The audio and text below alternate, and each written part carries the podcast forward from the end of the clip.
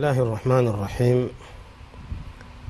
الحمد لله رب العالمين والصلاة والسلام على أشرف الأنبياء والمرسلين نبينا وحبيبنا محمد صلى الله عليه وسلم وعلى آله وصحبه أجمعين. أما بعد ndugu zangu watazamaji wa tv assalamu alaikum warahmatullahi wabarakatuh karibuni ndugu zangu watazamaji katika kipindi chenu cha uliza ujibiwe.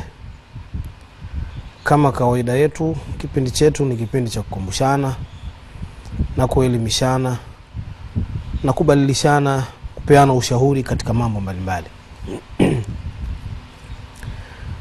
Kipindi chetu cha leo tutakianza na maswali ambayo tumeyabakisha katika kipindi cha jana na kuendelea na maswali mengine ambayo ametujia lakini bado tunasisitiza na kukumbushana swala la simu na sauti za tv nafikiri huu ujumbe umekuwa umezoeleka sasa hivi.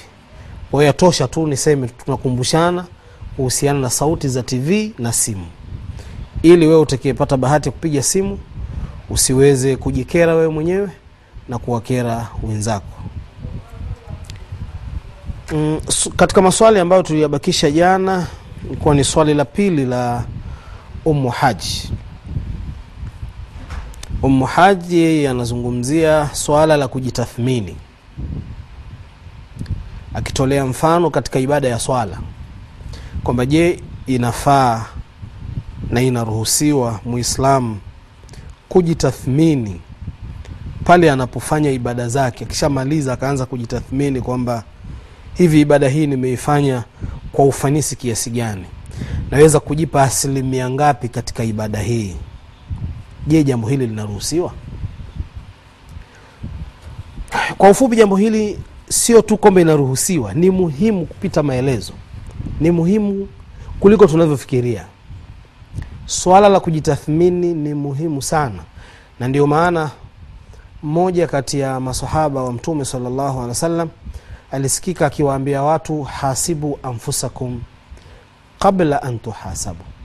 Jihesabuni wenyewe kabla hamjahesabiwa. Hii ni kujitathmini. Na mtume salllahu alaihi wasallam aliposema ile innama lamalu binniyat kwamba mambo yote au amali yote anayoifanya mja inazingatiwa nia yake. Hili neno tu linakutosha wewe kwamba uwe unajifanyia tathmini ya kila ibada ulioifanya hasa katika upande wa nia. Kabla hujakwenda sehemu nyingine nia yako wakati unaifanya ile ibada au unataka kuingia katika ibada hebu iangalie nia yako ikoje. Unaweza ukaanza kujitathmini hata kabla hujatekeleza. Kwa hiyo kujitathmini umuhaji pamoja na watazamaji wa africa tv ni jambo muhimu. Mwislam unaposwali ukimaliza itathmini swala yako. Jinsi ulivyoiswali jinsi ulivyoogelea nje ya swala na yani kiasi gani ume, umekuwa nje ya swala na kiasi gani ulikuwa ndani ya swala. Kiasi gani umezitekeleza nguzo za swala kiasi gani umeziharibu nguzo yani tathmini swala yako.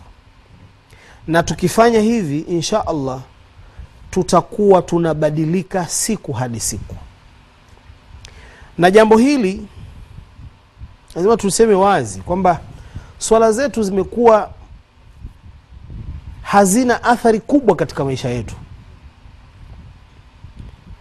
Ukiangalia sababu ni nini utakuta sababu halisi ni watu hawajitathmini.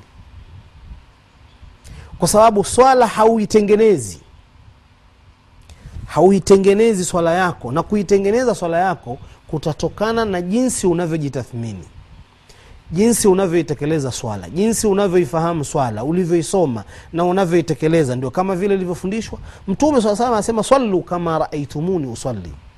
Swalini kama mlivyoniona mimi nikiswali. Sisi hatukumuona mtume huyu hapa kasimama na swali lakini wako watu walimuona na wakaandika. Yapo maandishi yanatuambia mtume kuwa akiswali hivi akiswali hivi akiswali hivi itathmini swala yako ukiilinganisha na swala ya mtume salllahu alaihi wasallam. Kuanzia kwenye nia mpaka kwenye salamu.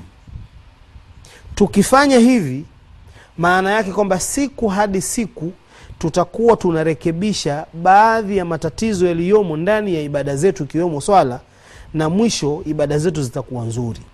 Na ibada zetu zikiwa nzuri zitatusaidia sisi kubadilika. Mojawapo ni ibada ya swala inna salata tanha ani lfahshai walmunkar swala inakataza maovu na mambo machafu.